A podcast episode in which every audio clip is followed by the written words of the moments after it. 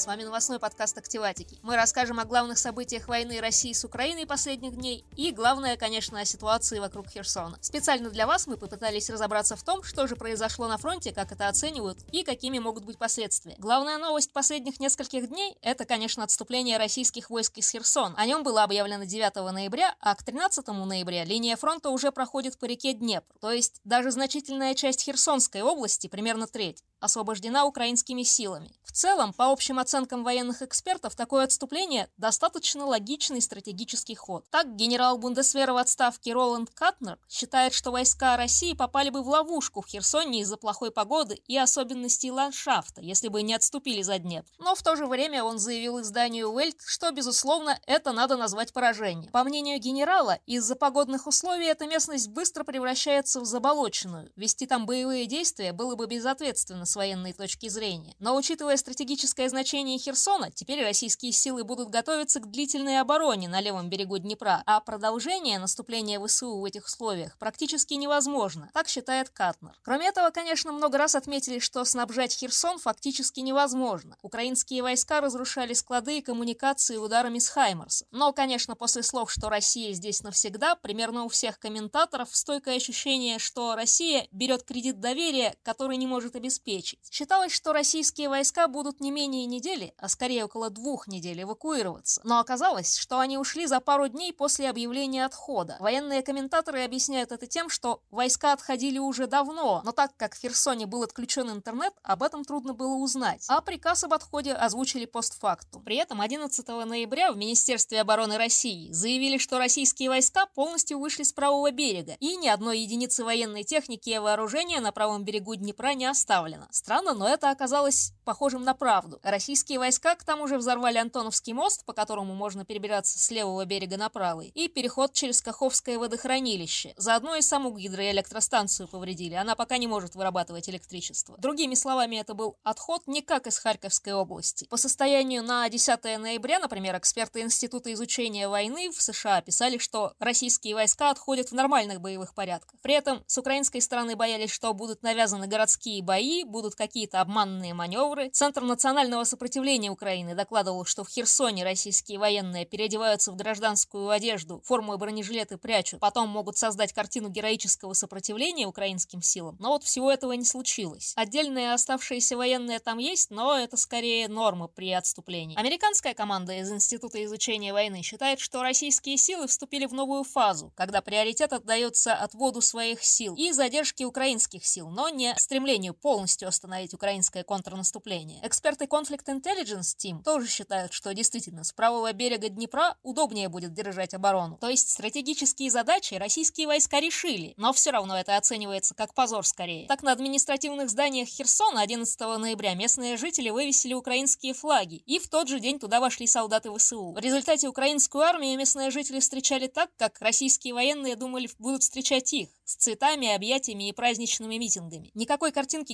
героического сопротивления наступлению украинских войск на таком фоне, конечно, вообще невозможно создать. Тем временем телеграм-каналы вагнеровцев и военкоров-милитаристов говорят об упаднических настроениях в рядах сторонников российской агрессии. Они прямо пишут о панике среди военных, о бегстве мобилизованных, о каких-то нарушенных договорах насчет эвакуации российских войск из Херсона. При этом вообще не ясно, что это были за договоры и с кем. Комментаторы из противоположного лагеря считают, что договор был напрямую с Иблисом, которого недавно упоминал Дмитрий Медведев. Очень многие сторонники войны называют выход из Херсона договорником, в котором их кинули. Ну, непонятно кто, конечно. Можно сказать, так убывает вера в мощь российской армии. Некоторые ястребы пишут, что в мире нас теперь не боятся. К тому же, в день отступления из Херсона в таинственной автокатастрофе погиб один из самых колоритных представителей пророссийской администрации в Херсонской области, Кирилл Стремоусов. Якобы его машину подрезал грузовик, и от столкновения Стремоусов умер. Правда, грузовик так и не нашли даже через несколько дней. Левиев из Conflict Intelligence Team в связи с этим вспомнил несколько случаев ликвидации полевых командиров ДНР с силами Вагнера и ФСБ. Конечно, ФСБ никогда не были нужны конкуренты, особенно владеющие оружием. На этом фоне, конечно, даже сторонники войны считают, что лозунг «своих не бросаем» звучит очень лицемерно. Что будет дальше, не очень ясно. В целом, по словам Левиева из Conflict Intelligence Team, за последнюю неделю боевые действия замедлились из-за распутицы, но скоро они могут возобновиться еще сильнее из-за того, что погода меняется, начинаются первые заморозки и бои могут усилиться.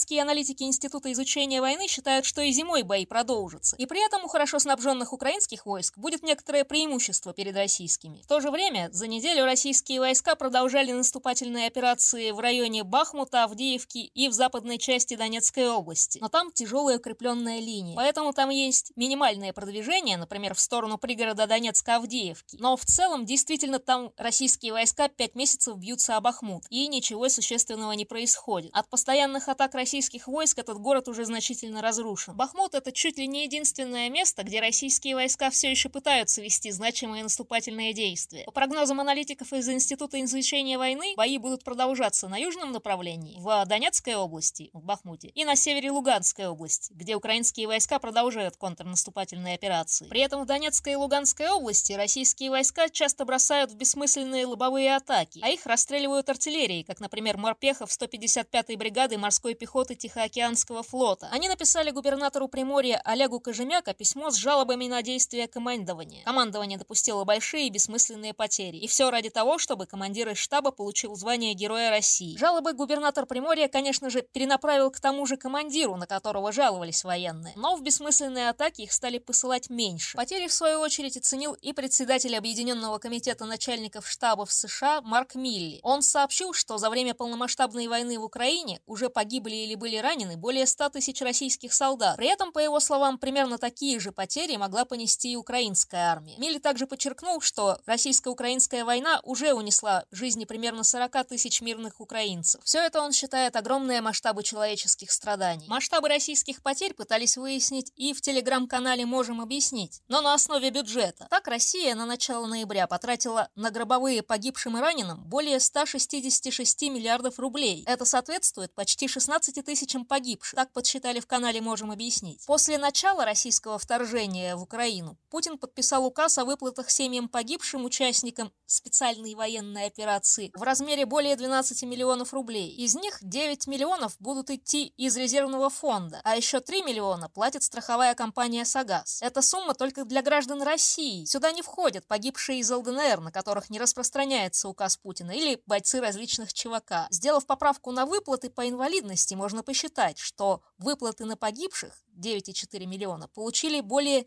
15 тысяч человек, почти 16. А раненых и неспособных продолжать службу почти 2000 человек. Соотношение может быть и иным, но безвозвратные потери армии уже превысили 17,5 тысяч человек. И это, конечно, только признанные потери, за которые уже ушли деньги. Последний раз Минобороны России отчитывалась о погибших 21 сентября. Тогда объявили о мобилизации, и Сергей Шойгу заявил о почти 6 тысячах погибших, не называя количество раненых. BBC и Медиазона по открытым сообщениям о гибели военных смогли подтвердить смерть почти 8300 военных. Командование ВСУ сообщает о 76 тысячах погибших с российской стороны. Неясно, конечно, какие оценки ближе к истине, потому что информация скрывается, но почти 16 тысяч погибших, на которых ушли деньги, это больше, чем официально потерял СССР за 10 лет афганской войны или Россия за любую из чеченских войн. Гибнут в том числе и мобилизованные, конечно. 5 ноября издание «Верстка» сообщило о серьезных потерях в районе Макеевки Луганской области. Двое военнослужащих из Воронежской области рассказали о массированном трехдневном обстреле со стороны ВСУ группы военных в 570 человек. Сами военные говорили о примерно 40 выживших и считали, что большинство из их сослуживцев погибли. По крайней мере, им их судьба была неизвестна. Эксперты из Conflict Intelligence Team, конечно, считают, что такие большие потери очень маловероятны. По их оценке, на основе опыта, погибших может быть больше сотни, но больше 500 умерших – это скорее преувеличение из-за паники во время боя. Но родственники отступивших мобилизованных завалили прессу обращениями. Некоторые даже добрались до оккупированных территорий и нашли родных. Статус многих отступивших мобилизованных до сих пор неизвестен. Неясно, считают их дезертирами или нет. Некоторые, по сообщениям прессы, находятся в тюрьмах типа подвалов, а некоторые просто вернулись в расположение частей, но их статус не ясен. Потери несут и мирные жители Украины, а их пытается оценить украинская полиция. Так, Украина идентифицировала порядка 168 тысяч российских российских военных, участвовавших во вторжении в страну. Об этом сообщил заместитель главы национальной полиции Украины Максим Цуцкиридзе. На основе этой информации следователи будут возбуждать уголовные дела в отношении военных преступников. Уже возбуждено 42 тысячи таких дел. По словам следователей, преступления фиксируются в трех направлениях. Совершенные на неподконтрольных Украине территориях, зафиксированные на недавно освобожденных территориях, а также обстрелы мирного населения и гражданской инфраструктуры. И пока следственные действия ведутся в недавно освобожденных районах Киевской и Харьковской областей. Соцкиридзе заявил, что полиция сталкивается с настоящим кошмаром. Они обнаруживают массовые захоронения гражданских лиц, в том числе людей, которые эвакуировали других мирных жителей из этих районов. Так, на освобожденных территориях обнаружили 37 мест, где насильно удерживались гражданские лица. Начальник украинской полиции считает, что 27 таких мест еще есть на оккупированных территориях и 7 на территории Российской Федерации. И везде там пытают украинских граждан. По его сведениям, уже установлены личности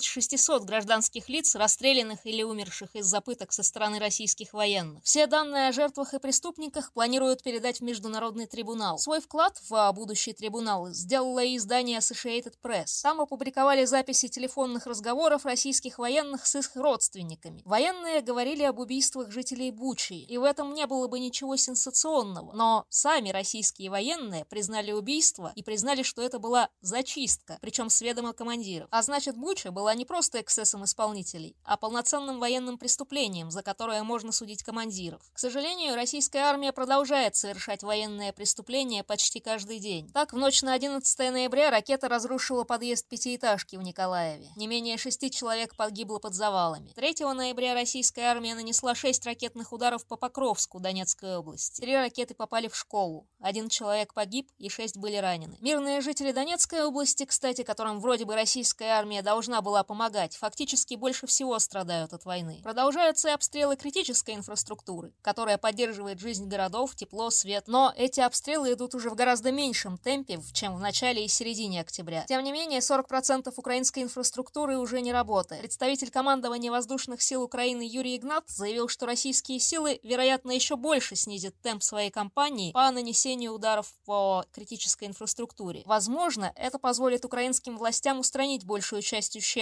Игнат заявил 10 ноября, что в ночь с 9 на 10 российские силы не нанесли ни одного удара с воздуха или крылатыми ракетами по объектам инфраструктуры Украины. Он считает, что российские силы стали накапливать системы высокоточного оружия для начала будущей масштабной кампании, напоминающей удары 10 октября. Он считает, российская армия поступает так, потому что небольшое количество ежедневных ударов крылатыми ракетами и беспилотниками сейчас не приносит результатов. Игнат заявил, что российские силы потратили месяцы на накопление систем высокоточного оружия, которые они использовали в Октябрьской кампании против украинской критической инфраструктуры. Институт изучения войны ранее оценивал то, что российские силы значительно истощили свой арсенал систем высокоточного оружия и понесли значительные потери в авиации, поэтому им трудно будет продолжать темпы своей кампании против украинской инфраструктуры. Российским военным, вероятно, потребуются месяцы, чтобы накопить необходимое количество систем высокоточного оружия. Хотя Игнат считает, что российские заводы резко увеличили производство